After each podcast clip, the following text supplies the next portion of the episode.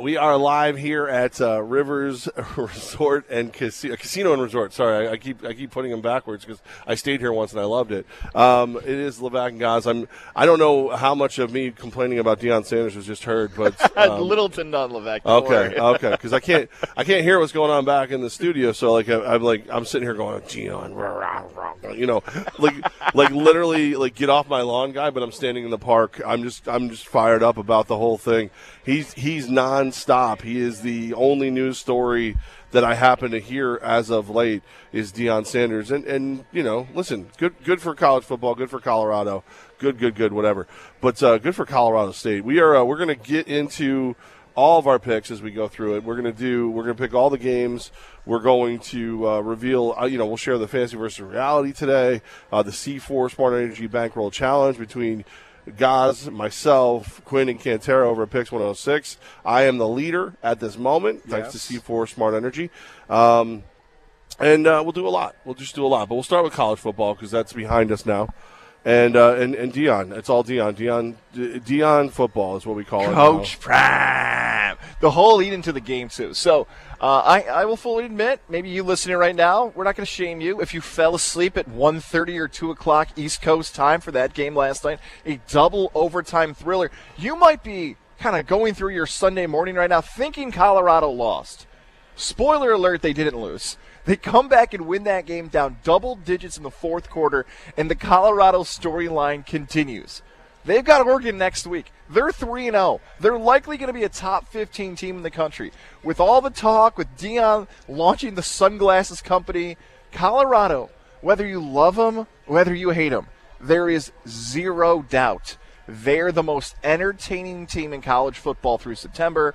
Every game is awesome. Think about this, Levesque. This sums up the Colorado hype. Florida and Tennessee are playing last night in the swamp. Mm-hmm. Tennessee was the number one team in the country for a few weeks last season. We know what Florida can do. Traditionally great. People want that game off television. Get them off. Come on. We want Colorado. Colorado State on. They clearly didn't have Florida as one of their college lives. Right. So I did. I was there. I loved that game. That was nice. That was a nice win for the Gators. But I gotta argue with you, though. I think Colorado did lose last night. Because Colorado State, who wasn't supposed to, it's personal, and you had the nerve to speak up about my mama and all that. You heard of? Did you see him on College Game Day? Yeah. Oh my God! You know, my mom, I'll put my foot back, and oh my goodness, all the from Deion and the rest of the kids on that team. I actually do like Shakur. How do you say it? I don't even know the quarterback. Shedeur Sanders. Shedeur. I like him. I like his attitude. I like his personality. I like that he went to war with one dude because he didn't like the hit he put on his teammate. I like a lot of that.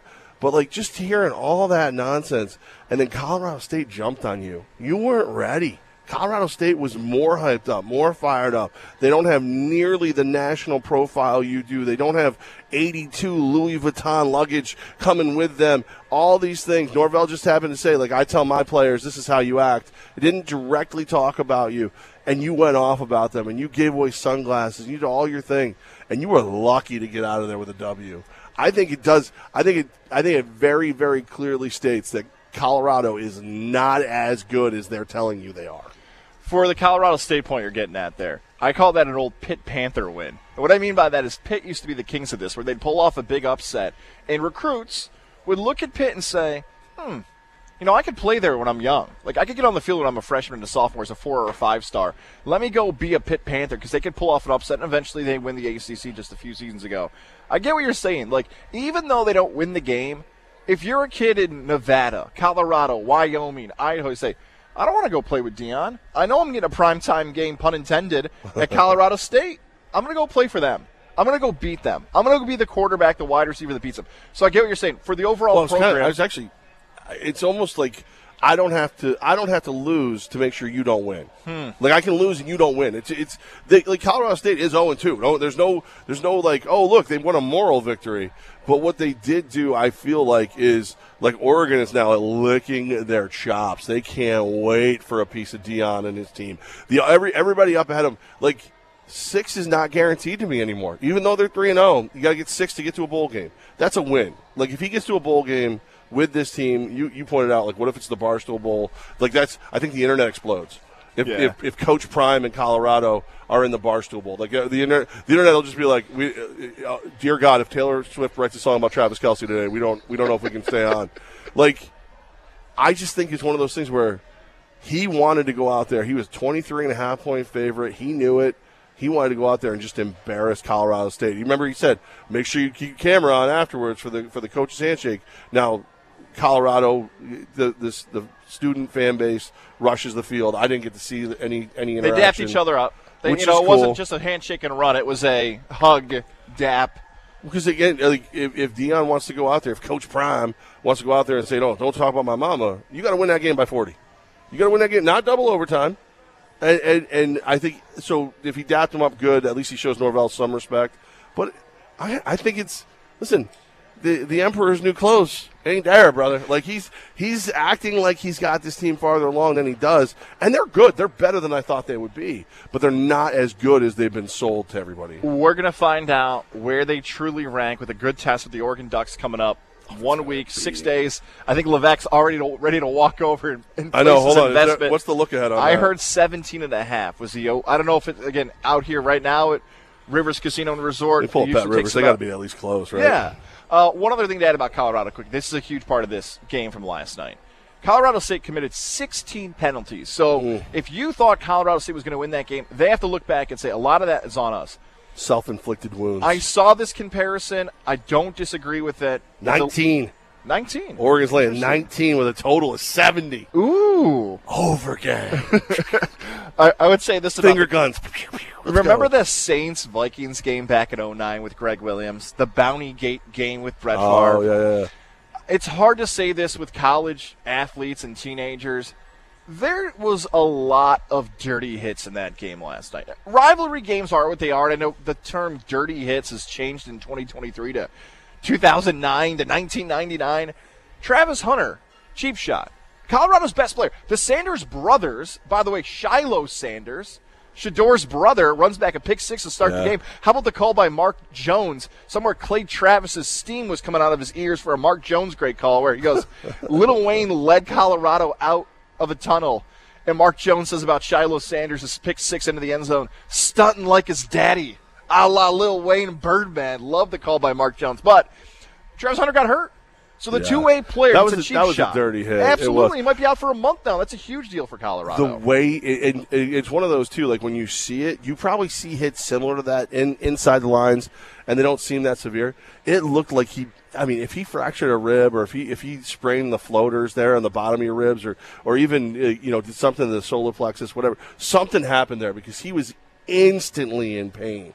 And again, I don't like Deion Sanders. If you haven't heard my stories about Deion Sanders, I'll be more than happy to tell you at Rivers over a beer or six. But I like that doesn't. I don't hold that against the athletes. And to have that this kid who's the Iron Man of college football right now take a dirty hit to be out of the game. That sucked. And that's why I like Shedeur Sanders because he ran right out. He wanted to fight. Yeah. He was ready to fight over it. And I know, fighting is wrong. Not when one of your buddies takes a hit like that, it's not. So I don't know. I liked it. Who was the kid from Colorado State who picked them off? And he Deion back, too. Yeah, I mean, they were talking. Both teams, even the pregame warm-ups were a little nasty in that game. It was entertaining. It was a game that, I want to see it again next season. Yeah. I'm probably – good for Colorado State getting that compliment that we're already talking about next year. Henry Blackburn, by the way, was Colorado State player. Do you think Deion's still there? Yeah, I think he is. Here's the thing with Deion and what could be the future. It's not like Colorado is Western Michigan or Akron. It's a Power 5 school. It's a team that's, I believe, in the early 90s, won a national championships, had a Heisman Trophy winner, produced NFL players. Here's how I would flip it on Deion. Why would he want to leave? Colorado loves him. He's built the program. Does he need the money? No. What does he need? Hey, they're letting him do whatever he wants. That's what Deion said. He goes, if you let me do me, I'm going to let my coordinators be great coordinators. He's got a great staff around him. Let me do the whole entertaining, bring in the recruits, put you on the national stage. Why would he want to leave? Well, he's handling the CEO stuff. Yeah. He's letting the other guys. That's his team. His footprint is on that team. But he's letting the other guys do the daily X's and O's. I bought into a conspiracy thing. I bought into it yesterday. Okay. So when we were doing this show, Levack and Goss, Fox Sports Radio 95.9, 980, Monday to Friday, 3 to 5. And the Cowboys made the move to bring in Trey Lance. I said, this screams to me that Mike McCarthy is not the coach of the future and that Jerry Jones is trying to entice whoever the coach of the future is to come to him. I got a mobile kid, big arm. He's a star. He's probably a bigger star than he is an actual football player, sitting there ready to be mentored into the starting quarterback of the Cowboys. I think Jerry Jones would 100% offer the job to Prime. I didn't think it before, and I felt like it was a stupid take before, and it probably is even dumber now that I bought into it. But I think that at least the conversation in back channels will be had. Okay, I want to make sure I'm answering your statement correctly. Do I think Jerry Jones will have conversation with Deion Sanders about taking the Cowboy job? Yes, that I will agree with. Do I think Deion has any desire to go to the NFL? As this week and month has progressed, that leans towards a hard no for me because he likes the college thing. He's mentoring athletes. He gets to be the star. He's got a huge ego, maybe one of the all-time great egos in sports history. All these guys want to play with him. They're kids. He wants to mold these guys and say, look what I did for this guy. Look what I did for that guy. The NFL is a completely different thing, and especially NFL guys, 25 years, 30 years past what he was?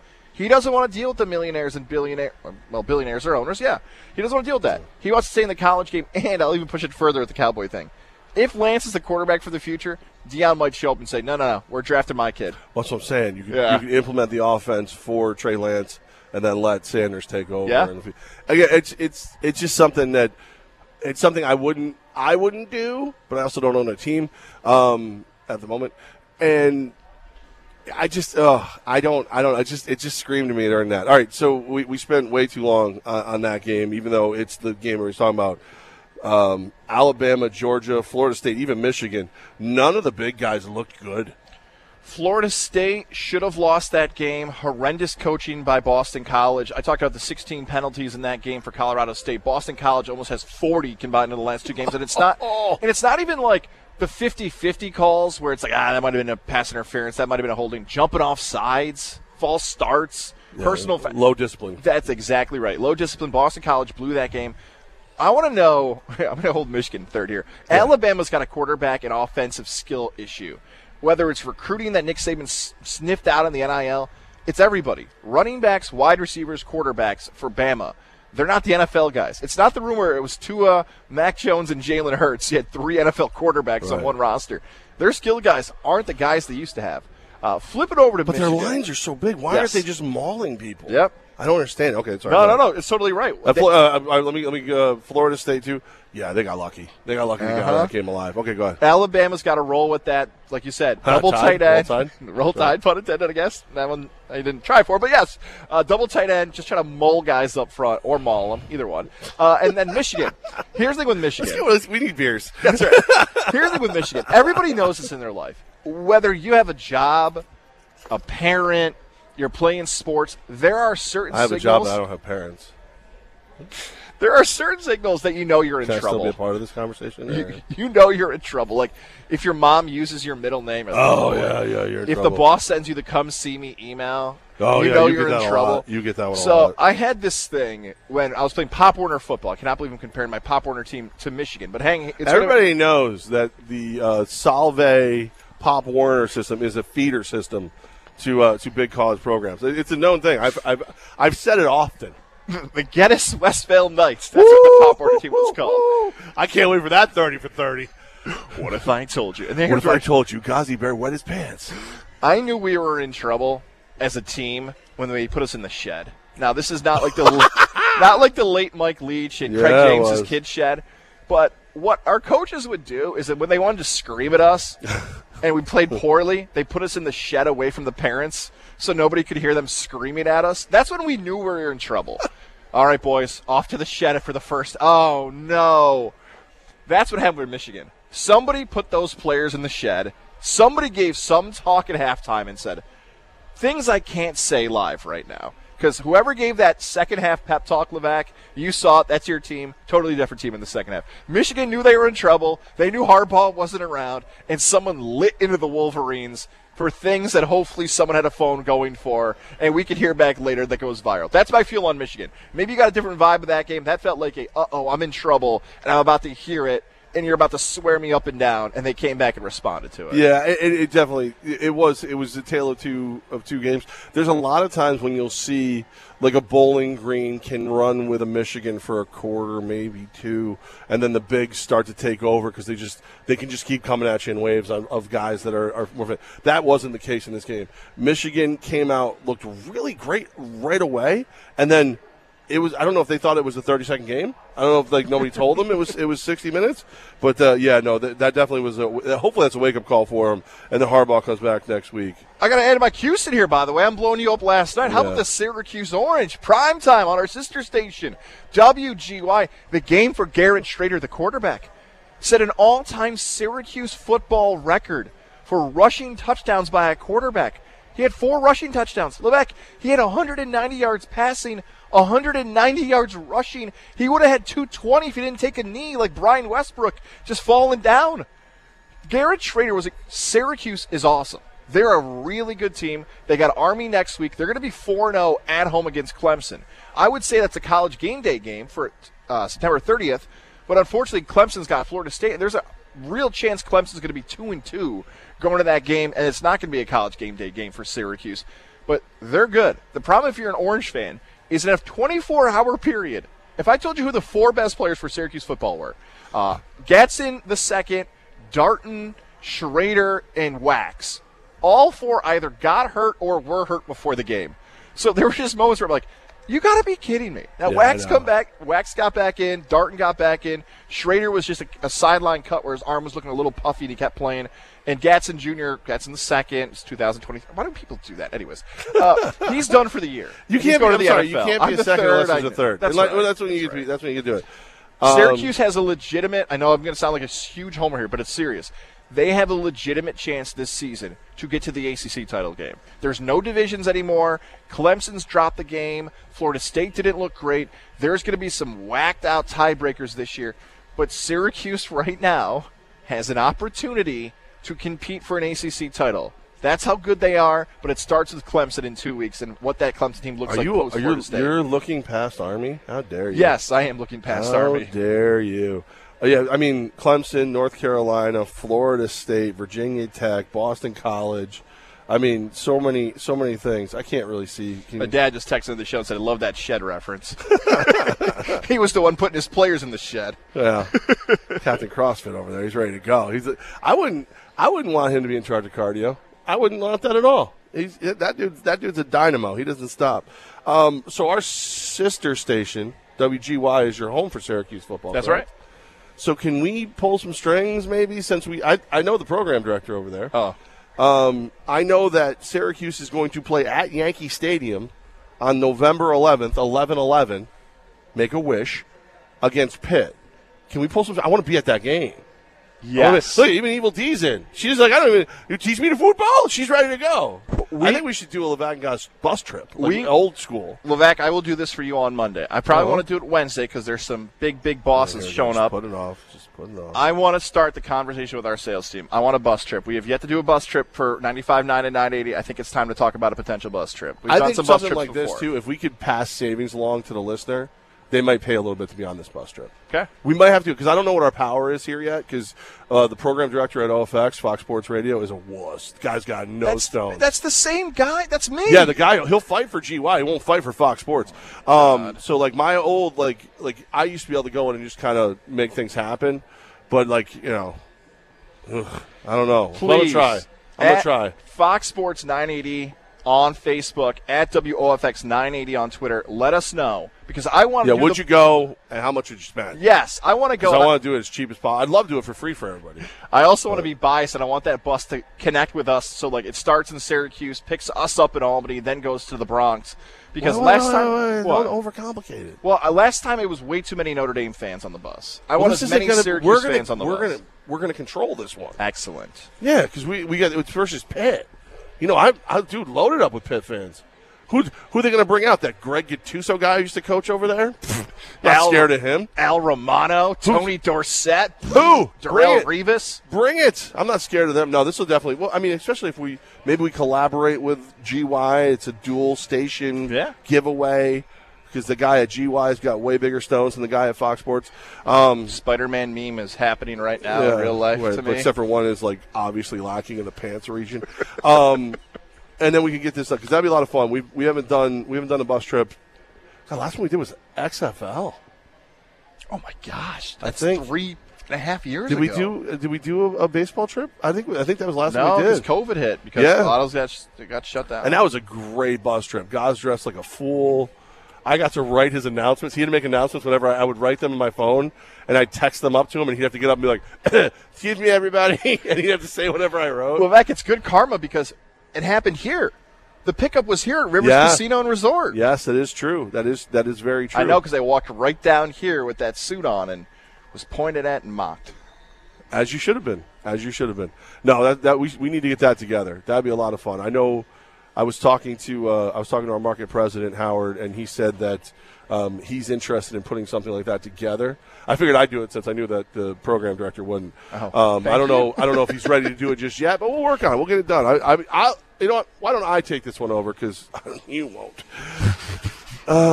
Maybe that's what we have to do. We'll see whoever can get it. Maybe that's the wager this year. Whoever actually gets it approved is the one gets to torment the other one. Yeah. That's a lot more incentive because the XFL one was my bet was we could do it. You thought it would never. Would be interested in it, and then sure enough, not only did we do it, there was huge, and we had to turn people away.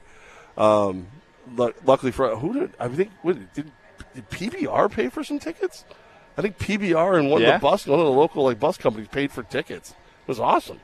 We need to do that again. Especially if they pay for my tickets.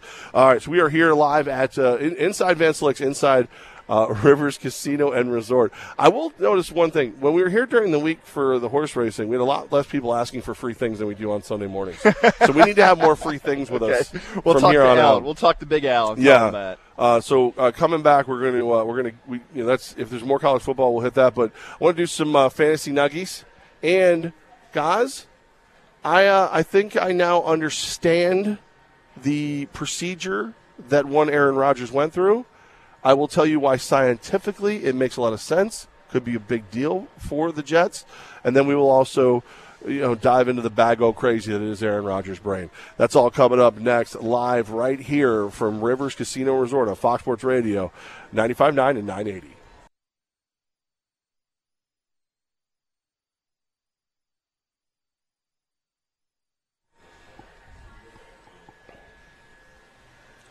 Live at Rivers Casino and Resort inside Van Slyke's, getting ready for NFL Sunday Week 2, the overreaction week, if you ask me.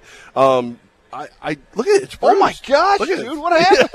That guy unloaded on you like the bump knuckles, and only the bad one, only the bad knuckle too. He's the only one he got. So this gentleman's wearing Raiders gear, had Raiders on his phone, saw me wearing it, came over. He looked like he was probably like 60-something.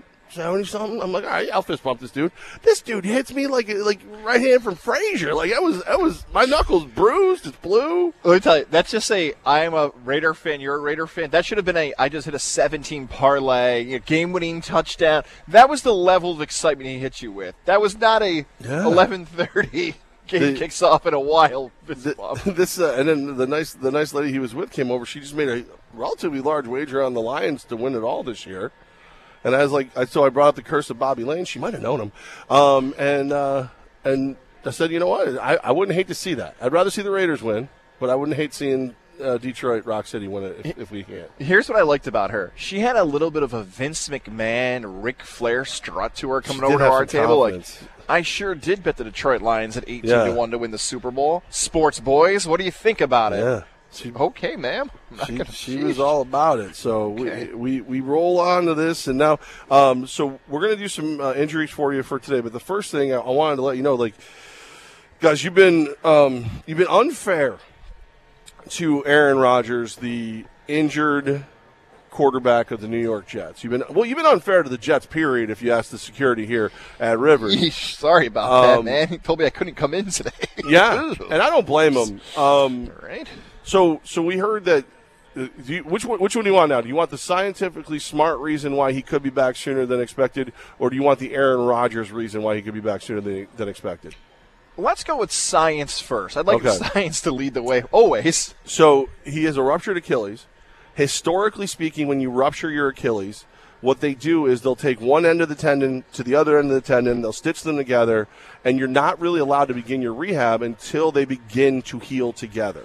So that's what slows everything down. You can't even start rehab for a couple months because the tendons take a little while to begin to fuse. So that's typically how you do it. What they've started doing now, and this is why Cam Akers was able to come back so fast, is it's called a space bridge. So they do that stitch together like they normally do, but now what they do is they'll take a long stitch from the top of the tendon to the bottom of the tendon and do a bridge that protects it so that you can't stretch farther than it allows, and it actually backs it up, which allows you to kind of begin your rehab process a couple months sooner. That's why Cam Akers was back in under 6 months, where most guys it takes a year. To quote Bill Nye, science rules. That's awesome, man. That's incredible that technology advances like that. And it's weird, though. It's almost one of those things where you're like, so somebody thought just throw another stitch in there? Like that was like, and it took 2,000 years to figure that out. Okay, well, all right, but hey, whatever. But yeah, so that's why the space bridge actually. He's saying if they were in like the Super Bowl, he could be back for it. Let's be honest. If the Jets are in the Super Bowl, are you really going to mess with it? You're going to, Aaron Rodgers will be on the bench, buddy. That's where you'll be, because that means Zach Wilson played out of his mind. Now the Aaron Rodgers technique by which he is speeding up his recovery. Aaron Rodgers on the Pat McAfee show said that the listening to the sounds of dolphins mating has been known to speed up the healing process in humans.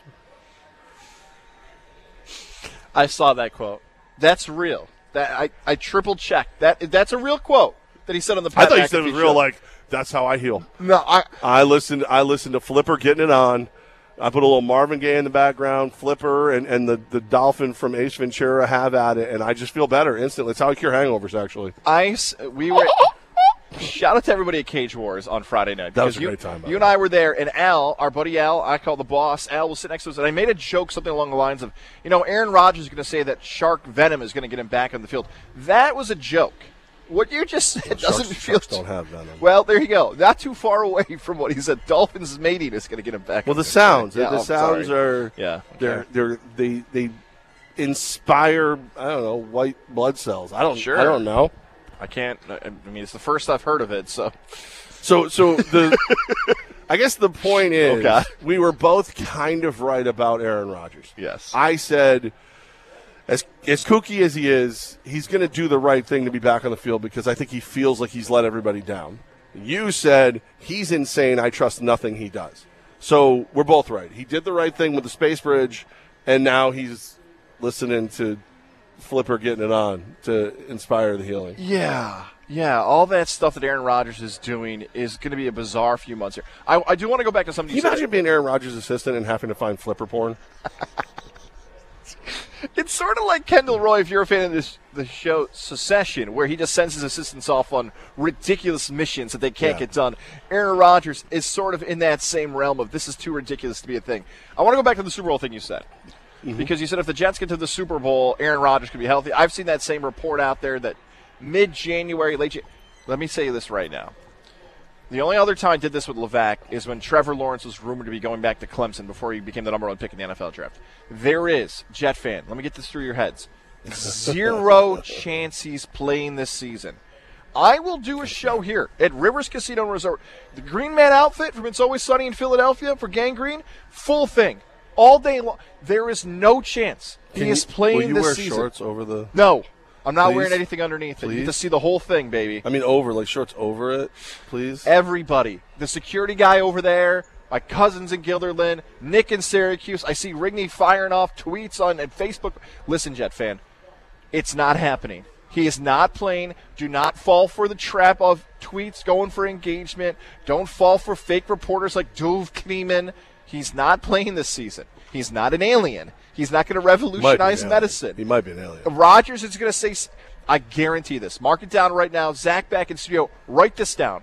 September 17th at 11:33. At some point between now and December 31st, Aaron Rodgers will say out loud he feels 100%. He feels like he can play, and he can't because he's out of his mind. But I guarantee you at some point before the clock strikes midnight on 2023, Rodgers will have a quote saying he thinks he can go 3 months after this, and he's wrong. He's not playing. He's not playing, guys. I think what you just said, I take zero issue with everything you just said. I think you're right. I think he will. He'll tease people along. He'll let them know that he feels like he's ready. He is not. Let's pretend that he actually is ready for the AFC Championship game. Okay, let's just pretend the Dolphins and the space bridge and the abducting of the aliens and the darker. It all works, and he's 100%. And he can go. If you've made it that far, why would you change at that moment? You know what I mean? Like if you figured it all out to the point where Zach Wilson is delivering the football when he's supposed to, he's not making stupid mistakes, your defense, your running game, your special teams are all carrying you to a degree, why would you mess with it? Like that's even again, I don't he's never going to get cleared to play by that, in my opinion. But even if he does, by then that means that Zach Wilson or whoever the quarterback is has figured it out to the point where you're beating quality opponents. Why would you mess with that? Don't touch it. Yeah. So, all right, so we agree on all that. Fantasy Nuggies, you got any injuries for today that we need to be worried about, or maybe some guys playing that we were worried about? What do we got? Travis Kelce is officially active for today's game. Travis Kelce will be in the lineup for the Kansas City Chiefs today, so update Kelce back in your lineup. Some other news, it's been officially now said by the Green Bay Packers that they have both Aaron Jones and Christian Watson inactive for today's game against the Falcons. Let's run over and bet the Falcons real quick here at Rivers. I really liked the Packers about 24 hours ago, and that is changing my wager potentially on the Packers. I loved them when that game opened, but both the top wide receiver and running back for the Packers out today. C.J. Stroud questionable today for the Texans as they take on the Colts. It's an interesting game in the AFC South Division. Brandon Cooks, wide receiver for the Dallas Cowboys, likely going to be out today. If you missed it earlier this week, Austin Eckler, huge game for the Chargers. Stone cold Austin Eckler, please. My God, it's stone cold Austin Eckler. He is out for the Chargers today. He will not be playing. DeAndre Hopkins still at this moment expected to play for the Titans, but Austin Eckler, of that group of people, one of the most interesting outplays today, again, because of his impact for the Charger offense. And if you're looking for your transactions this morning, the backup for Austin Eckler, Joshua Kelly, has been added by close to 20,000 fantasy football managers already this morning. But he is not the most added player. Almost double his number right now is Zach Moss for the Indianapolis Colts, the running back. Remember, Moss set out the Week 1 loss to Jacksonville. There's talk that Moss may get more carries today. The Colts have been going back and forth with activating and deactivating. Did he break his arm in the offseason? Yeah. What is he, Aaron Rodgers? It's unbelievable. Has he been listening to Dolphins doing it? Has that happened? With Jonathan Taylor still out and the Colts trying to find some ways to have the offense, and also with Anthony Richardson playing like a madman, they might be like, enough out of that. We got to stop you running around because you're going to take hits all season long. Moss is the most added player with over 30,000 fantasy football managers adding him. And by the way, if you have Greg Zuerlein as a kicker, this morning he's been dropped by 17,000 managers. Zuerlein likely going to be out today, so update your rosters accordingly if you're looking for a player to add in that kicker position. He is out today, as he is the kicker for the Jets as they take on the Dallas Cowboys. I don't love that, but what do you think is more added right now, Zach Moss or dolphin mating to people's like Audible and Spotify? Would you even what's hurting you right now besides your feelings? Like what is it? What's a pain in my body right now? Yeah, like my back hurts. My ankles hurt. I don't tie my sneakers. I wear Air Maxes. If I told you that your ankles would heal faster if you listened to like. Or whatever they sound like. There's more seagulls. The seagulls are watching the Dolphins in that part. It's a whole move. It's Flipper Pornhub. No, I would. You wouldn't listen to it? No, I would listen to it. Oh, you would not. Yeah, I would. You really would? If my back would heal faster, come on, man. What's the dumbest thing? This is a tough one. What's the dumbest thing you've done that you felt like copper bracelet? Man, that was my answer too. The copper bracelet's the answer. Yeah. Yes, that's absolutely it. Actually, I had one that was like a necklace. Yes. And it was like charged by the positive ions of a waterfall and whatever. And the girl I was dating at the time was like, this really works. I'm like, all right, I'll try it. But, you know, I really hoped it would work, but it didn't. I did the copper bracelet for about a 6-hour window. I'm like, this is so dumb. But the worst part about the copper bracelet is the guy who didn't get the note that everyone stopped wearing it. And then we're like, we all know that doesn't work, right? Why is Mike still wearing it, though? Why is he still got it? Man, that guy wore that the entire baseball season. He thought that's the reason he was playing well. If that worked, then why wouldn't a pocket full of pennies? Like, wouldn't that cure ED? Right, it doesn't make any sense. One other thing, injury-wise, Mark Andrews, active today. That's Let's go. That's a big one. Mark Andrews, active for the Ravens today. All my tight ends are out there. That's what I needed. All right, Labatt and guys, we're hanging out here at Rivers Casino and Resort. We're in Van Slyke's, starting to fill up a little bit. I think a little more activity this week than last week already, but still plenty of room. Beer specials going on. You can get yourself some ice cold beverages. I did want to again thank everybody from Cage Wars and everything over the weekend on Friday. Gaz and I decided to go. We didn't say anything up. As soon as we were there, all of a sudden Gaz gets dragged onto the broadcast. Like, you were sitting next to Brian Cody, one of our former coworkers, doing the thing. I get a picture of you on the screen, send it to your wife. Like, look, he's doing so good. And then I get dragged up, and then you never sent me that picture yet. Did you get the picture of me on the screen? I didn't take it. I didn't take a picture of you on the broadcast on the screen. Wow. All right, well. We know who the better friend is. That's what we know here. But it was a good time. Cage Wars 61. Great. Our buddy Kyle sadly did not win. Did you get a picture of Kyle or anything, too?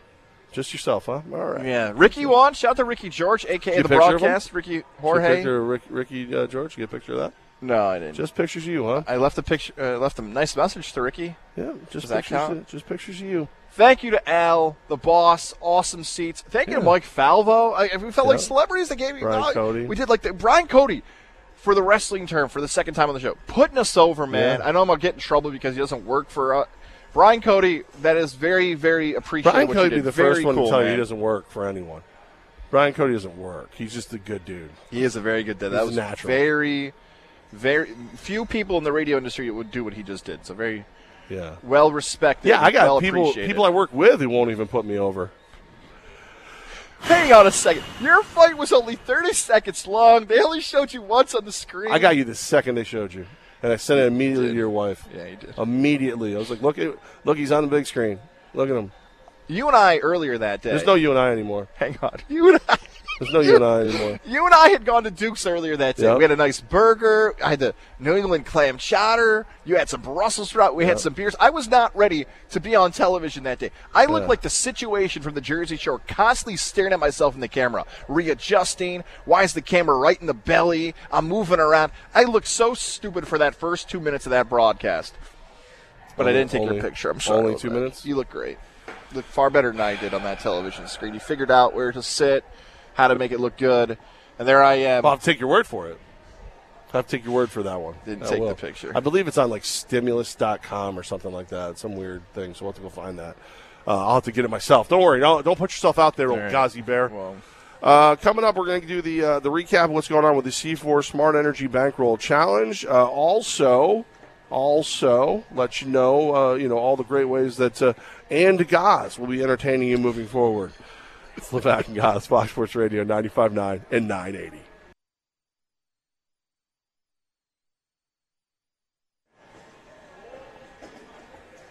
Live at Rivers Casino and Resort inside Van Slyke's.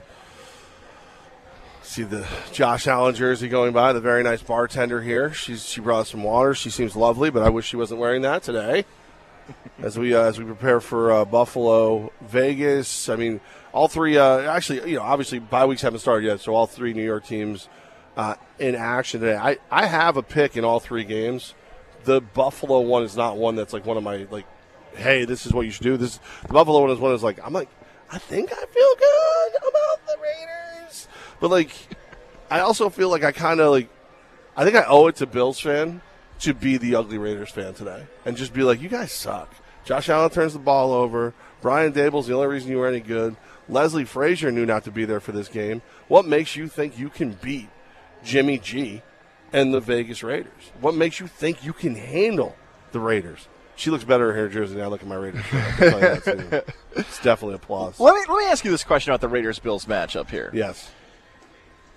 Josh Allen's heard it all week long, from his coaching staff, I'm sure, from the Bills fans, from social media, from his teammates, that he did too much, he was too aggressive. It's been the biggest criticism of Josh Allen since he's entered the NFL, which is year 6, by the way. Let's all feel old. 6 years. Second biggest. He also did put rap lyrics on his Twitter. Yes. That was 6-7 years ago, but that is exactly right. Here's the thing about Josh Allen when you hear that critique. Is he actually a better quarterback if he calms down? Like, I know the answer is like, guys, he can't turn over the football. That's it. You're right. He can't fumble. He can't throw interceptions. He can't be so turnover prone. But what I'm talking about is the constant comparison is Cam Newton. Cam Newton was not a better quarterback when he stopped being Cam Newton. Michael Vick wasn't a great quarterback in his final years for the Falcons, and then eventually he became the Eagles quarterback and things changed. I wonder if Josh Allen has heard the peanut gallery, the chirping all week, and he says, all right, you don't want me to play aggressive? I'll stand back in the pocket and try to make some plays. Because if that's the way Josh Allen plays today, Levac, advantage your Raiders. Because I don't know if Josh Allen's a better quarterback just standing back there and not being the style of quarterback that he is. No, he So here's the difference between, I think, what you're saying and what I'm seeing, right? When Brian Daboll was there, the reason that Josh Allen was such a great quarterback is he trusted his teammates. So, like, now he plays what I call hero ball. Like, he doesn't throw the ball to Stephon Diggs as much as he should. He doesn't throw the ball to Gabe Davis as much as he should. He doesn't eat a sack as much as he should. He doesn't do a lot of things. He doesn't throw the ball away as much as he should because he thinks he's the best option. He can pull it down. He can run with it. He can make that throw that nobody else can make when all these things, right? Where if he stayed inside himself, played the game plan appropriately, got the ball to Diggs, got the ball to Davis, you got two tight ends now, Dawson Knox and Kincaid there. He would be a monster because that defense is so good too that turning the ball over hurts them, makes them more average than great. So basically, I think the difference between Josh Allen when he was under Daboll's tutelage to now and even before is he was forced to trust his teammates. He was forced to make the smart decision. Not exactly like what Rex Ryan used to say about the red light, yellow light, green light. But like he knew when to take a chance and he knew when to trust his teammates and when to just, all right, let's go 3 and out and punt the ball rather than I'm going to run and fumble or I'm going to force it into a bad position. Yeah, and it goes to that storyline that you and I felt 48 hours ago, and it's still, I believe, rings true today. If you're a Raider fan, a Bill fan, or you're just watching this game as a football fan today, this is a huge test for the perception of the coaching staffs for both franchises. Because, like you said, with Ken Dorsey basically being the offensive voice now, if Buffalo struggles again on offense, it's everybody. It's McDermott, it's Dorsey, a little bit of Bino. You guys never added a running back. Cook did play fine in the first game, but why is this offense not what Brian Daboll had this offense doing? Flip it over to your Raiders. If the Raiders' defense, again, is struggling and giving up big plays, and it's an offense post-Derek Carr and Garoppolo, Aiden O'Connell had that quick quick shot on the field when Garoppolo came off the field quick. If the Raider offense isn't clicking, people will look at Josh McDaniels and say, hang on a second, you were supposed to be Belichick's guy. We dumped Gruden for you, and other circumstances played a factor, sure. But how the Raider fan base will view McDaniels and the staff will change if they get beat up by Buffalo today. So this is a big perception game for the coaching staffs. Either way it favors a team today, we're going to view them differently headed into week 3. Well, I mean, it's overreaction at the beginning of the year anyway. What that defense is the key, I think, like you said, for the Raiders, because the offense, I think, is starting to do what it's supposed to do. It is early Brady offense. Run the clock, move the ball, get points. Field goals are fine. Don't feel like you got to go win it in one play and then take the big shot when it's needed. Hunter Renfrow is going to be the key to me today. Hunter Renfrow was non-existent in week 1 for the Raiders. So if he factors in now with Jacoby Myers out, and if they actually use him as third and Renfrow and all these other things, it'd be very intriguing to see how that plays out. But the Raiders defense, Bills fan, here's what you're looking for. Last week, that defense came out tentative. They looked like they were thinking more than reacting. They didn't trust their athleticism. They just weren't good. They weren't where they were supposed to be, and they weren't taking chances and making big plays. By the third quarter, they were. Like Diablo, the linebacker, he lived up to the hype at that point. He was everywhere. Crosby was getting after it. You know, Wilson, the defensive end, the first-round pick, who probably wouldn't even be playing that much right now if Chandler Jones didn't go off the deep end, he looked tentative as all heck. They were thinking instead of reacting. So if that happens again, the Bills probably get up 20, 30 points before the Raiders even realize the game's going on. If that team comes out like they ended the first game instead of how they started it, we could have an actual football game. We could have an actual legitimate football game. I mean, 8 points, a lot of points anyway. It's down from 9. I thought it would go up, but I'll definitely a little fun money on the Raiders here at Rivers. Hey, don't do that. It's not good when you do it. It was better. I'm improving. It's not good when you do it. Is that a Y in there? That's Buccaneers. That's what the heck? There wasn't even a B in there. Of course, we're going to be going through all our picks coming up, but the two New York games, I know that everybody's down on the Giants. Everybody's down on the Jets. I think today is going to be a day where you're going to see some fun stuff out of both teams. Like the Giants, this Cardinals team, the players haven't been told yet they're tanking. So they're playing at a high level for what they are, but they're going to get beat up bad.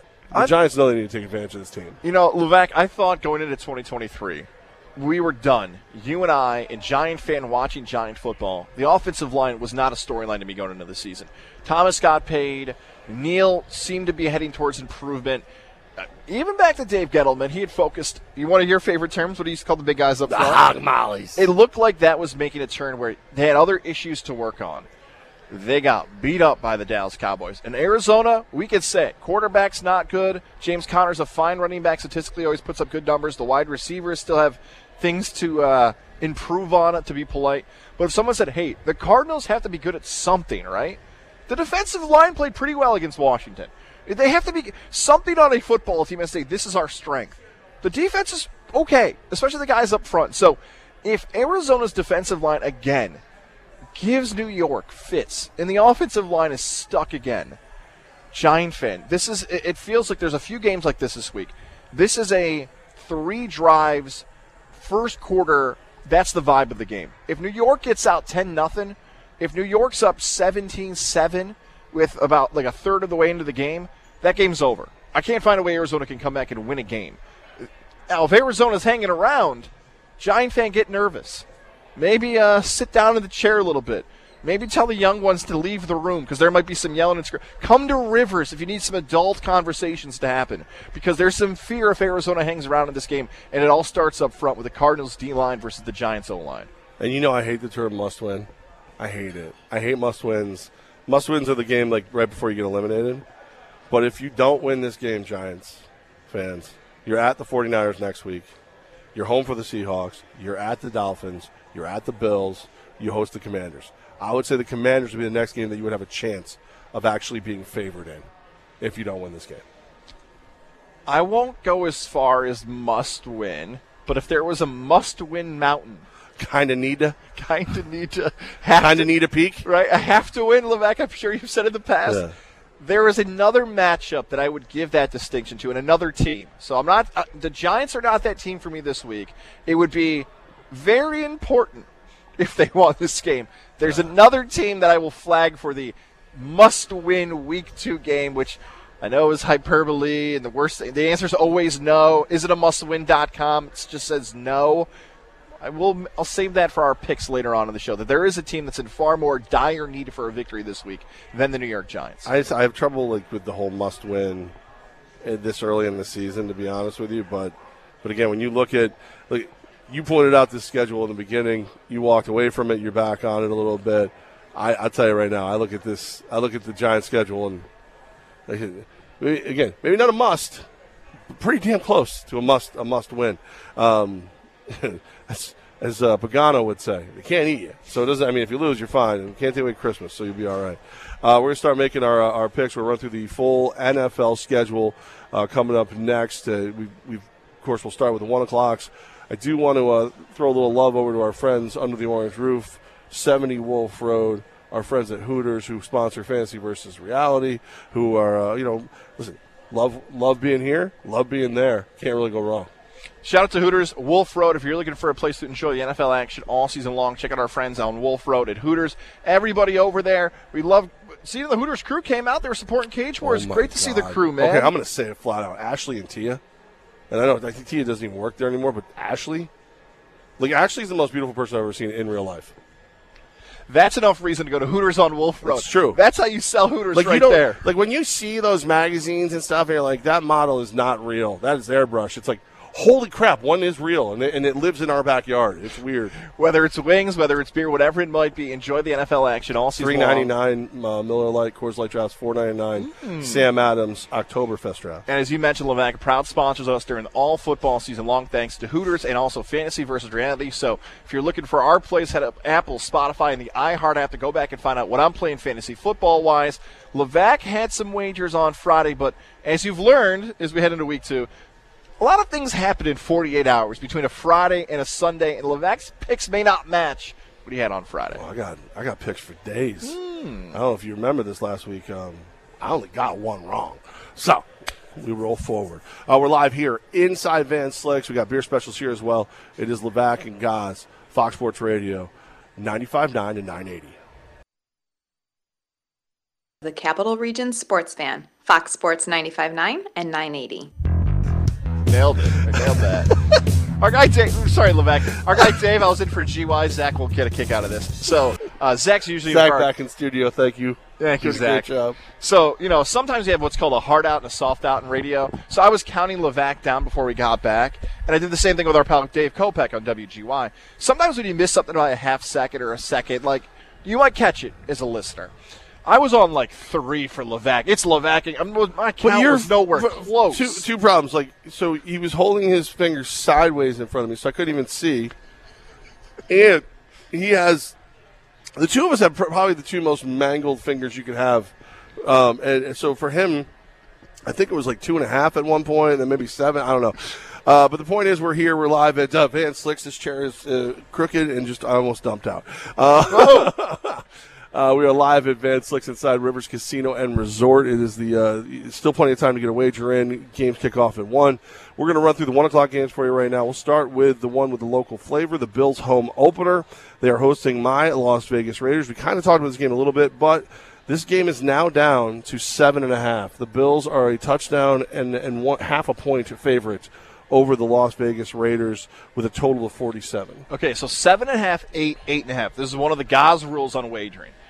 What the NFL does now, and it gets talked about every single time on social media, when a team is up 2 touchdowns, teams now go for 2 to make that lead 6 rather than 7 because it gives them an opportunity more likely to win the game. This feels a game like an 8, right? Correct. Yeah. This feels like a game like that today where I can see Buffalo leading a majority of the game, but the Raiders come back in the 4th and a backdoor cover, a late cover by your Raiders. This is still about coaching versus coaching. Is it a 4th down conversion? Is it a punt in a certain spot on the field? This is a huge coaching game, and if Josh Allen plays tentative or aggressive, Bills win, Raiders cover. I think I agree with you. I do like the cover. See, where your rules are that, my rules are follow the money. This thing's been ticking down. And, it was at 9, and now it's at 7.5. So there's a chance it's public money, but I highly doubt that. The Bills are more of a public love of everybody. The Raiders are that team that, you know, you see the Raider Nation starting to come out of the cobwebs and everything slowly, but that's not as popular. I would think this is an under game. I think both these defenses perform pretty well today, but I would definitely, I'll take the Raiders with the points. That's definitely how I'm leaning today. Your favorite team is hosting the Chicago Bears, so Tampa Bay Buccaneers are minus 2.5 at home against the Bears with a total of 40.5. I think this is one of those games where you and I vastly differ on how we think this thing pans out. I think the Bears are undervalued because they lost to the Packers. I think the Buccaneers are overvalued because they won. I think that the Bears are the play on this one. You're right. We are totally on separate spots on this game. The Buccaneers played fantastic. I have little criticism for my team, who I thought was going to stink this season. The defensive backs were very good. The offensive line had some injuries, but they were able to piece it together. Baker Mayfield has given a boost to that team. Mike Evans played great. I got nothing for Chicago. They stink. Here's how confident I am in Tampa today. Uh-oh. Tampa Bay is my survivor pick. So if you play survivor pools, it's a tough week for survivor with some of these lines all over the place and really good teams not looking good in week one you might not feel confident in. I'm so confident in my Buccaneers. It's a part of my C4 Smart Energy Bankroll Challenge. We'll get to that a little later on the show. I love my Buccaneers, and I'm so confident it is a survivor money line play for me if you're playing survivor. All right, getting these spreads from Bet Rivers. Of course, we're here at Rivers, so this is where the lines are coming from. I knew we'd be different on that one. The Ravens are at the Bengals. Bengals are a 3.5-point favorite with a total of 45. Remember how I told you that there was another team that was in a must-win opportunity today? If it was must-win mountain and we are climbing up in week two, who would be the top and need to get on that mountaintop? The answer is the Cincinnati Bengals, because Cincinnati got their butts kicked against Cleveland in a divisional game. They're playing Baltimore in a divisional game. So not only could Cincinnati go 0-2, but 0-2 against AFC North opponents by mid-September. What can the Bengals do to improve? How about everything? Run the ball better, get T. Higgins to actually catch the football. Joe Burrow, we're going to find out if maybe that injury in the summer has more of a factor than we thought. This is a have-to-win, but a must-win mountain. I would take the Bengals because they need this one. Give me Cincinnati. So many injuries. So many. This is a banged-up game. These are two teams that don't like each other. They can't get along. They're about to get it on. I think this is a three-point game at best. Like, Cincinnati used to be the king of the field goal game, so I'm definitely taking the Ravens here. I wouldn't be afraid to sprinkle a little outright win money on the Ravens. I like the Ravens in this one over the Bengals. I will tell you this, too. I keep hearing the I've heard doctors shoot it down, so it is what it is. Take it for what it's worth. The Achilles injury is usually preceded by a calf injury. Well, two guys we know had calf injuries before the season started. Aaron Rodgers, who's mending after having his ruptured Achilles fixed. The other guy is starting for your must-win Bengals, and that's Joe Burrow. So I'm gonna go Ravens. I'm gonna keep an eye on old Joel football. Thank God he signed that contract already. You got the Chargers heading to Tennessee. Chargers 2.5-point favorite, total of 45.5. Chargers coming off that shootout against Miami. Who you like there, Gazzy Bear? No Eckler for the Chargers. If you missed it earlier in the show, Austin Eckler will not be playing for the Chargers. Tennessee had its opportunities in that game against New Orleans, and the weird outpacing of Derrick Henry, getting outpaced by Spears in the backfield. Hopkins expected to play, but how good he can be for that team. I'm going with Tennessee on this game, just because there's a little too many factors going against the Chargers in that matchup. They look great against Miami, but Miami's the winner in that game. Tennessee has a very good offensive game, and that's enough to beat a shorthanded Charger team in week two. God, we are, like, opposing each other. I was going to say, are we at 4 for 4 on our picks here? Different in the 1 o'clock window? I mean, I legitimately hate both these teams. I will tell you this. This Chargers team, even without Austin Eckler, they feel like that kind of offensive juggernaut that only a handful of teams can outscore them, and one of them did last week. I see a lot of points in this game. I think the Chargers will go ahead and cover that 2.5. But I would not be afraid of that over 45.5 if I was looking at wagering this one right here at Rivers. You got the Seahawks headed to Detroit. This is one of my favorite games of the week. If you listen to Fantasy versus Reality, you know how much I love this one. This is a situation where there's a lot of data that would tell you the Lions are the favorite, including being the home team, banged up offensive line for the Seahawks, the performance of both teams last week. I will tell you right now that the Seahawks will stay within that 4.5. They probably win this thing outright.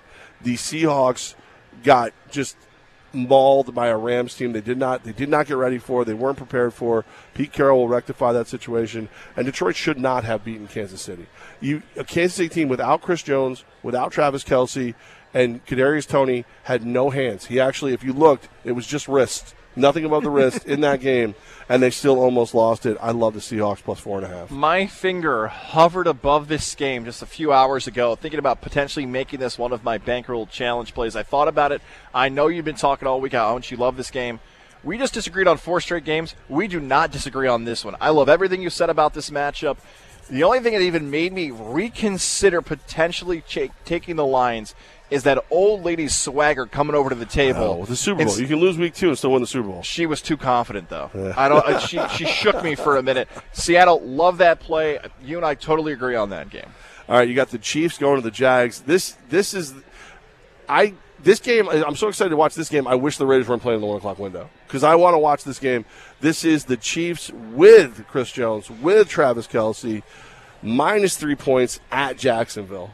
Last week I told you the game I least felt confident about was the Dolphins and Chargers. Awesome game, super entertaining. That's not one you want to wager on. Everything I said about Chargers, Dolphins, put that same statement here for Chiefs, Jaguars. It's going to be the best game in the 1 o'clock window. Not going to be decided till the fourth quarter. Tons of points. I'm least confident in this game. I will take Jacksonville just because they looked better than Kansas City. I don't know how healthy Kelce is. I'm taking the team you picked, Levesque, to win the AFC, Jacksonville, because they could be 2-0, and Kansas City could be 0-2. I know it's Mahomes. He's going to put up a huge game today. Give me Jacksonville, but I'm not confident. The least confident game of the entire week for me. Confident in it being a great game. Waffling a little bit on Jacksonville, but I'm with you on Jacksonville. Love the 50.5. I love the over. Like if I could just have this over and what I've got, what I'm probably whatever's sitting in my account might end up on this over. Can I shout out Delia here, by the way? Not only being on site, live on location, but also doing a little producer work too. It's Patrick Mahomes' birthday. She wanted to let us know that. She also said, "How embarrassing would that be if they lost?" That would be hysterical. And again, these are like, as a Raiders fan, the best thing that could happen for me in this game with Chiefs versus Jags is those little Mexican aliens. They hydrate, and they steal everyone on the field. And they don't bring them back until February, late February. Didn't have that on my scouting report here, but that could be a factor. I mean, I'm here to help. You just let me know what you need. I will help out best I can. If Scott Baio were to give them all pink eye on an alien ship, that would be fantastic. Next game, you got the Colts, plus half a point at Houston, total of 39.5. The Toity Bowl, my friend. I'm going to tell you right now, it makes no sense to me you can pick the Colts. I can't believe that Houston is only a half-point favorite. Probably means you should take the Colts. I'm all in on the Texans on this one. I just said Dolphins, Chargers, and put that take in here for Chiefs, Jaguars. Browns are not the same. Well, Browns, Bengals last week, this is the same thing. Like, the Browns were opening as an underdog. By the time we got to kickoff, the Browns were the favorite. A divisional game, Cleveland at home. Cleveland smoked Cincinnati. Same thing happens here. Houston opens as an underdog, divisional game, Houston's at home, and now Houston's the favorite. All the same stuff from last week. I liked Houston. Good for you in similar fashion to last week. If you got Houston with the points earlier in the week, I'm with you as well. Love Houston. This is one of the few games the Texans win, and this one could be over quick. I like Houston a lot in that game. See, actually, I see that 39.5. I go, might be an under. This game might be so. I see turnovers in the red zone, like the little kid in Sixth Sense. He sees dead people. I see turnovers inside the 20s. That's what I see in that game. All right, one more 1 o'clock game. Remember, 2 Monday night games this week. We'll hit that coming up in the next segment. The last of the 1 o'clock slate is the Green Bay Packers. They're getting 3 points at Atlanta with a total of 40.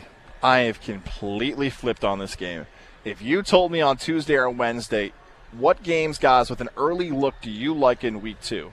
Green Bay was on my list. Green Bay was favored in this game when it opened. Atlanta was super run-heavy. Green Bay and Jordan Love played so good. Big Al, MJ on Twitter. I know those guys are big Packer fans. Jeff on Twitter as well. They're all about Green Bay. They're leaving messages for me. I've flipped. The injuries today for Aaron Jones, the injury today for Christian Watson. If you're a fantasy football player, both guys out of tonight's lineup. That is a difference for me. I'm taking Atlanta because of the injuries to Green Bay. Falcons now my pick. I've completely flipped on that game. Also, reports that Cordarrelle Patterson might actually play in this game. So there's one more weapon for the Falcons. I've said this before. I'll say it again. There's something about what Arthur Smith is doing with the Falcons that just appeals to my football intake. I think he's building something special there, and I think you're going to see it more and more. This is a game where, looking at the way things went last week, I didn't expect the Falcons to even be favored. I thought that Green Bay would get the favorite nod because Jordan Love was so good. So the fact that they're favored, the fact that now all these injuries have happened, I'm with you. I'm on the Falcons, and I'm pretty significantly on the Falcons, as a matter of fact. I like them very, very much. Levack and guys, we're hanging out in Van Slyke's. You got beer specials going on. Of course, you got all the games you can play out there. You got the sport book right here, so you make all your wagers, off-track betting, great food. You mentioned that we went to Duke's. You bought me a Duke's burger. Thank you for that. It was awesome. I would tell your wife about it because she says you're cheap, but you didn't take a picture of me when I was broadcasting the Cage Wars, so I'm not going to do anything to help you anymore. But no, it's a great time to get on over here, have a blast. Wear your jersey, support your team. I see a lot of Dolphins fans again. A lot of Dolphins fans. You might want to get in here and just kind of squish the fish. I mean, Travis Kelce is actually taking wagers. I don't know how he's going to be able to play later. Whoa. A lot of fun to be had here in Van Slyke's inside Rivers Casino and Resort. We'd love if you came and hung out with us. We're going to get through those 4 o'clock games, the Sunday night game, the 2 Monday night games, all coming up next right here. Levack Goss, Fox Sports Radio, 95.9 and 980.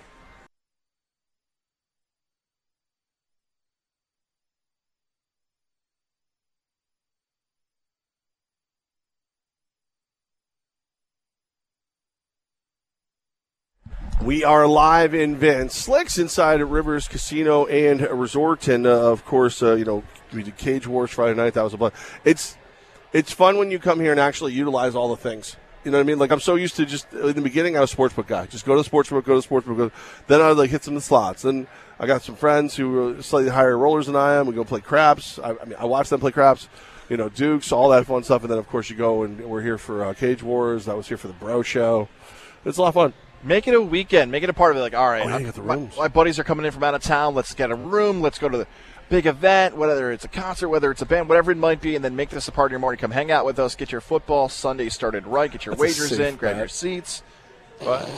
Safe bet. You know what I did there? I saw that. Let's do the 4 o'clock games. We've got the San Francisco 49ers, who Gaz was way wrong on, are traveling to the LA Rams. So you were kind of wrong on them too.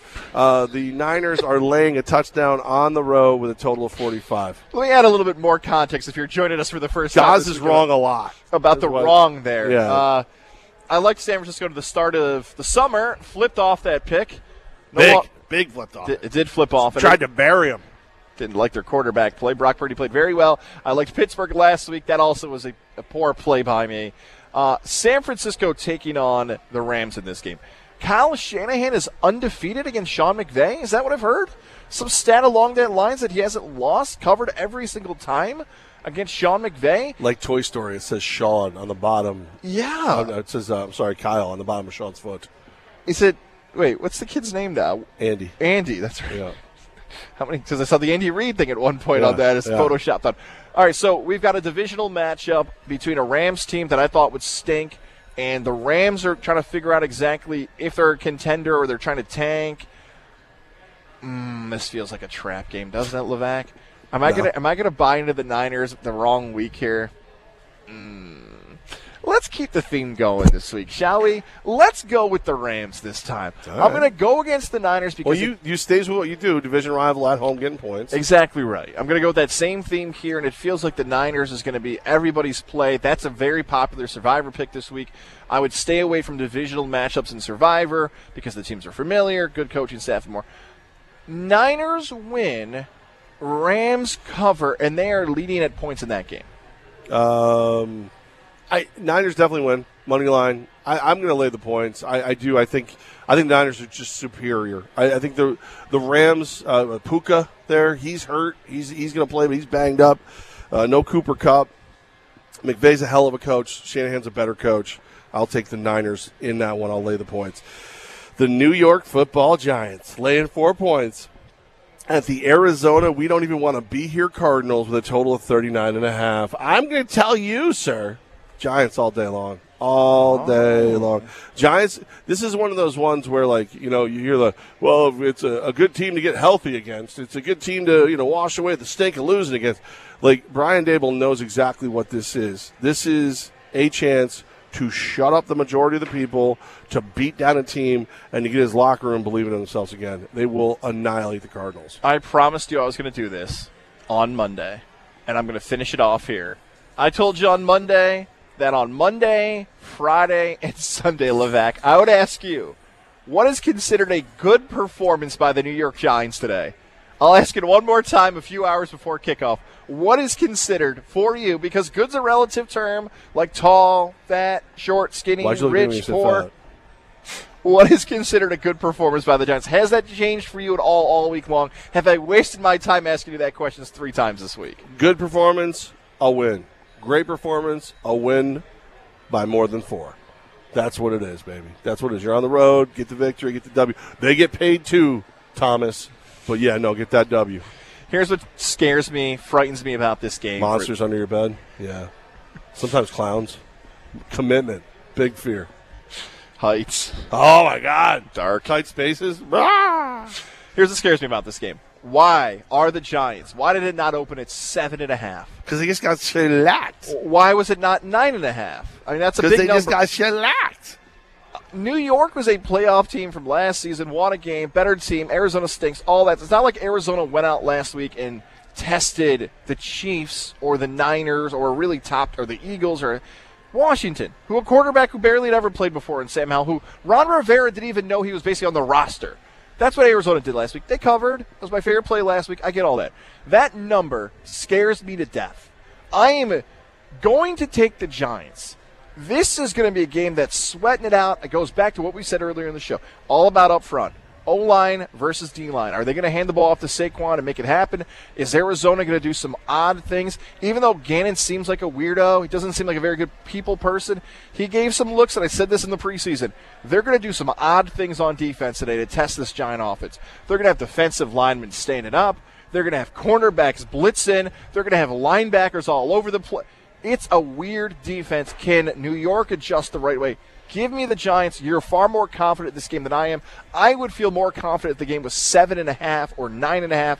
I'll take the Giants, but we'll see what the offense can do against a very tricky Cardinal defensive front. All right, let's see here. Now you got the Commanders are headed to the Broncos. Broncos are laying 3.5 with a total of 38.5. Denver again. I'm going back to the well. I liked Denver last week. I like Denver to make the postseason. Sean Payton figures out that offense a little bit more. I know Washington's 1-0. We just touched on that. Denver is the play here. They should be better. Jerry Jeudy, let's see what you can do, man. You were a scratch last week. Let's see if Judy's back in the lineup. Give me Denver in that game. I'm with you. I think Denver's the far better team. I think the Commanders, the only reason this game isn't 5, 6, 7, 8 points is that the Broncos came up short against the Raiders, and the Commanders went against the Cardinals. I think if they went against other teams or things that played out their way, very different spread. Yeah, I'm with you, Broncos, all the way on that one, even though it pains me to say it out loud. Jets at Cowboys.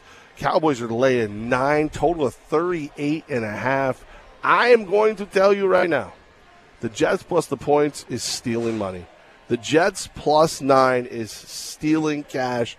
Cowboys are going to fall back a little bit. Jets are defense and special teams. Even though Zerline's hurt, they're going to get out there. They're going to handle their business. This thing is going to be well within 9. This might be a field goal game. Heck, the Jets might even steal one in Dallas. My best advice I can give you about this, Levac, as you heard, loves the Jets in this game. My initial instincts were, okay, whoever the Jets are playing week 2, that line's not going to be right, and the 9 number is an odd number, not in the sense it's actually odd, but in the sense of why isn't it higher there for me as well.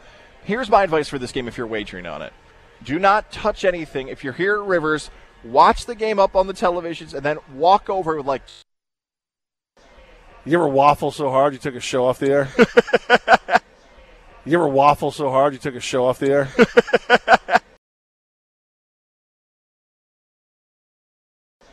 You ever waffle so hard you took a show off the air? Sorry, Jet fan. That's how bad we were waffling on some of that. All right, so let me just say this. I'm going to take the Miami Dolphins. I'm going to lay the 2.5 points. However, the right play, because you got the rival at home, the divisional rival at home, you got Belichick, the right play is actually the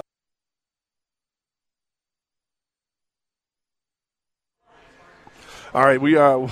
let's run through this. So we both like the Jets minus 9, and we both are going to take the Dolphins, even though it doesn't feel right to me. So keep that in mind while you're making your wagers.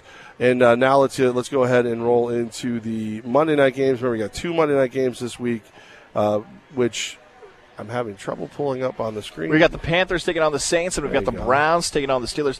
Lebec, I'd like to do Browns-Steelers first. Yeah, go ahead. I'm going to go first on this one because I heard a stat. 2.5 points you're laying with the Browns with a total of 38.5. I heard that the Cleveland Browns have not started 2-0 since the mid-1990s? How is that a real stat? I saw the graphic of Bill Belichick in the starter jacket on the sidelines coaching up Cleveland. I'm like, there's no way that's real. I think it's more fun to believe it's real. And if you're a Brown fan and you feel like, yeah, guys, that's real, guess what I'm doing? Taking Pittsburgh. Yeah. Because when you have a 30-year trend, and I know they were gone for a minute, I'm taking Pittsburgh. Sorry, Andy Gelcher. Sorry, Jack on Twitter. When I hear 30, AJ Pankowski. Yep, the phenomenal one, AJ Pankowski. You can hit me up on Twitter, AJ, at TomGoz, TOMGOZZ, Upstate Sports Edge. Give me the Steelers. There's no way they were that bad in week one. Cleveland, this is not for you. I'll take the Steelers. Remember everything I just said about the Patriots-Dolphins game? Mm-hmm. All over again. Give me the Browns, even though I don't feel great about it. I'm taking them. Everything I know about wagering says it's the wrong play, but I just feel like they're the better team. And sometimes you just got to take the better team. The other Monday night game, the earlier kickoff, is New Orleans Saints. They're laying 3 points at the Carolina Panthers with a total of 39.5. This is another one. You got a division game. Blah blah blah blah blah blah blah blah. The Saints didn't look great. But I'm going with Derek Carr. I think Derek Carr is found a new life as a member of the Saints, and I think he's going to go ahead and he's going to lead them to a victory on Monday night. Earlier reports are that Cam Jordan is out for the Saints in this game. DJ Chark could be back for the Carolina Panthers. This is my favorite play of the entire week. Uh-oh. I love this game. Uh-oh. I love the Carolina Panthers in this game. I would go not just Carolina to cover, Carolina money line. Here's why I like the Panthers so much. The double Monday Night Football doubleheader. Carolina, that stadium is going to be rocking in Charlotte for this game. It's a home team getting points. +3 was the last time I saw that. I believe you said the Saints were favored by 3, right? Yes, sir. So I get a home team getting points in a divisional game with a hot crowd on a Monday night. They bang the drum with the Panthers, right? Yep. Who's coming up to bang the drum? Is it Steph Curry? Is it Michael Jordan? Is it some huge celebrity in Charlotte in that Carolina region? So I get all that. Plus, sometimes when you're wagering on games, you need a good omen. You need some good karma. I really like the Panthers all week. Then I'm FaceTime with our guy, Zach Harris, back in studio, who's doing a tremendous job with some obstacles thrown his way here on this Sunday. I'm FaceTime with Zach, and Zach's a huge Eagles fan. He's rocking a Bryce Young Panther T-shirt jersey in studio right now. Really? That's all I needed to know. Panthers money line is my favorite play. Home team getting points on a hot crowd. Give me the Panthers. Bryce Young has a really good game. I hate saying it as an NFC South hater, besides my Bucks. I love Carolina. It's my favorite play the whole week. Zach's going to join us in a little bit when we do our picks at the end of the show. I'll have to ask him if he lost a bet, like why he's wearing a Panthers shirt. We'll have to find that out for sure. Okay, so that's all the games. We run through the full slate. Of course, you can see all the games. You can wager all the games right here at Rivers. I've noticed that there is still like a lot of confusion for some people on what you can and can't bet inside the state. There are people who still feel like any New York team can't be bet. No, it's New York colleges. You can't bet any New York colleges. So, like, Syracuse, you can't wager on here. Army, you can't wager on here because their stadium is inside the state. Like, those things. Jets, Giants, Bills. You can bet on all of them here. Yeah, and there's also some other things that people ask about, too, like, why can't I wager on awards? In New York, you can't wager on awards, so if you're looking for, like, an MVP or an offensive, rarely can you find a spot in New York because of regulations and rules and everything else about awards. Some people like to try to do a final score. No final scores either. So if you're trying to, unless you've got some crazy thing going on, no final scores. So, Levesque, let's do this. And Zach back in studio, here's my thought here. Let's head to our final break of the day. Okay. We're going to take one more break, and then we'll do our C4 wrap-up, and then we'll toss into the Boston Red Sox pregame show coverage because we're going in late a little bit to the Red Sox today. So we'll break here, final break. We're going to go to like 59, take you right up to the top there for the Red. No, Zach, I'm calling an audible here. Uh-oh. We're going past the hour today. Oh, my goodness. We're going to 102. You rebel. 102. Oh, and we're joining the Red Sox at 103. So we're taking this home 20 minutes strong, commercial-free once we go to commercial. Delia, you and I are getting overtime then. That's all I'm saying. If we're going to – you're going to take me past 1 o'clock. I mean, that's – I have a very rigid contract here. All right, so we'll come back. We'll give you the C4 Smart Energy plays for not just myself, Gaz, Quinn, and Cantera. Zach back in the studio. The other Zach who's out sick. Delia's going to try and continue her perfect picking. It's all coming up live from Van Slyke's inside Rivers Casino and Resorts. Levac Gaz, Fox Sports Radio 95.9 and 980.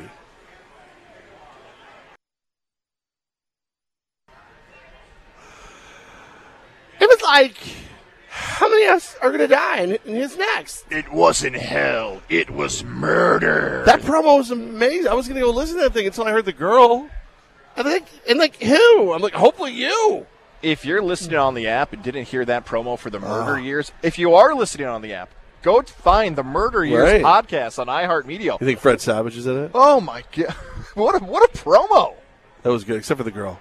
She was a little much. They should have done better. Yeah. I could have done it. I would have been better. All right, we are live here at Van Slyke's, getting you ready, taking you right up to kickoff itself with a 102 finish. Big call from old Tommy Corporate over here. So let's go ahead and do the C4 Smart Energy Challenge recap and tell you what's going on in the future. But first, I would like to tell you that the only reason I'm actually here is C4 Smart Energy. I stopped at Speedway. I grabbed they had the strawberry mango. Not even one of my favorites, but it hit the spot today. It got me moving. I didn't have time for coffee. Didn't have time for breakfast. I slept a little longer than I should have, so I grabbed that. And then I wouldn't be shocked if I hit Stewart's on the way back and grab a couple orange and grapes. I wouldn't be shocked. Or midnight cherry if I can find the midnight cherry. They all taste so good. I started my day today with a fruit punch. Could not wait. I was telling Levac that's the ultimate energy right there. I'm surprised you're not twitching. That's the 300 milligrams. I needed it. I told you I had the number one worst day so far with the toddler and with the a 3-year-old's a toddler, but what's an 8-month-old non-newborn? It was number one on the worst night. Well, constantly screaming. I don't think Rex is a toddler anymore because he moves. So is it, a kid? Yeah, he's a child. He was stressful. I needed you, C4. Thank you for stepping up in the fruit punch today. I enjoyed it. And if you're a parent, if you're having a log day ahead of you, get C4 as a part of your day today. We love C4. Your newest, your toddler there, Wes. He stared at me like I was the last letter on the eye chart, man. He just went over there before we went to Cage Wars. And I don't like to hold babies. I like when they get a little old. Like Rex and I, we could fight. Like it'd be fun. I'll throw him around, throw him on the couch or whatever. And then he we could tussle, you know? Yeah. Wes is just he's a potato. Like he's breakable. And your wife is like, no, hold him. I'm like, no, I don't want all of them. I'm holding them. Then you hand me Rex, who doesn't even like me. Now I got both of them. But then Wes is just looking at me like, what the hell is this thing? What did they let in? I feel like if I did that on the couch, they'd yell at me. And so we have that. So, all right, let's go ahead and C4. Last week, the 4 picks that count for the C4 Smart Energy Bankroll Challenge are myself, you guys, Quinn and Cantera. I am competing for bots, Bring On the Spectrum, which, when I win this thing, they're going to get a sizable donation. You are competing for St. Baldrick's Day. That's right. Which I think you do because it's the only charitable way for you to get a haircut. I love St. Baldrick's. I am competing for them. You do. You go big for them. Did we write down Quinn and Cantera's this week? No. Okay. So out of those, only one person won money last week. That would be you, Levac. You were in the lead right now. You're damn right.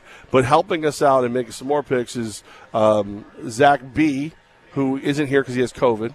He missed. He swung big. He went after 2 big parlays. He missed both. Zach H., who's back in the studio, who went 2-0. He got both his plays right, and then Delia, she got hers. She had the Cowboys. She got hers right.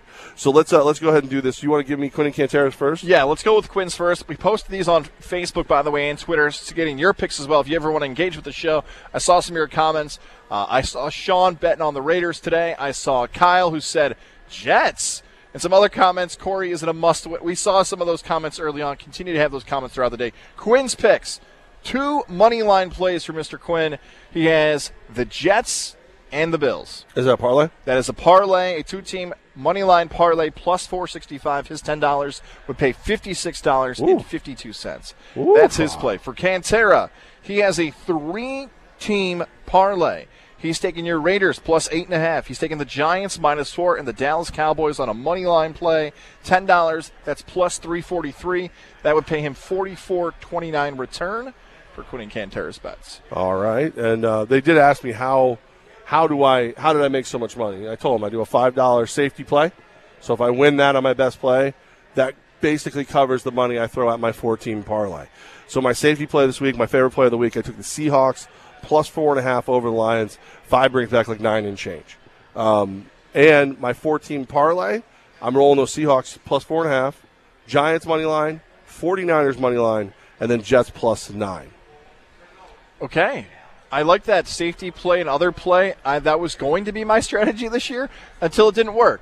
So I'm one of these stubborn people that until something works, I'm going to roll with something different every week now. And then when that one hits, I'm going to roll with that. So I have a 3-team parlay as well, $10 wager. My survivor play this week is the Buccaneers, so I'm taking the Buccaneers money line. The most popular survivor play, my wife likes playing survivor. She has the 49ers this week. So 49er money line, Buccaneer money line, and let's get a little crazy. My favorite play of week 2, the Panthers. I could have taken the points. Nah. We're taking the money line. 3-team money line. That's Panthers, Buccaneers, 49ers. $10 wager plus 444.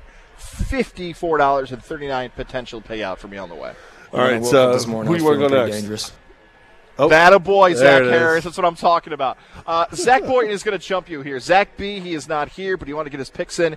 He's got 2 parlays. He's doing 2 teams as well. He's got the Chargers plus 2.5 and the Dolphins minus 3. In his second play, he's got the Cowboys minus 9 and under 38.5. All right. Well, now let's go with the Zach who knows how to pick football games since those go against me.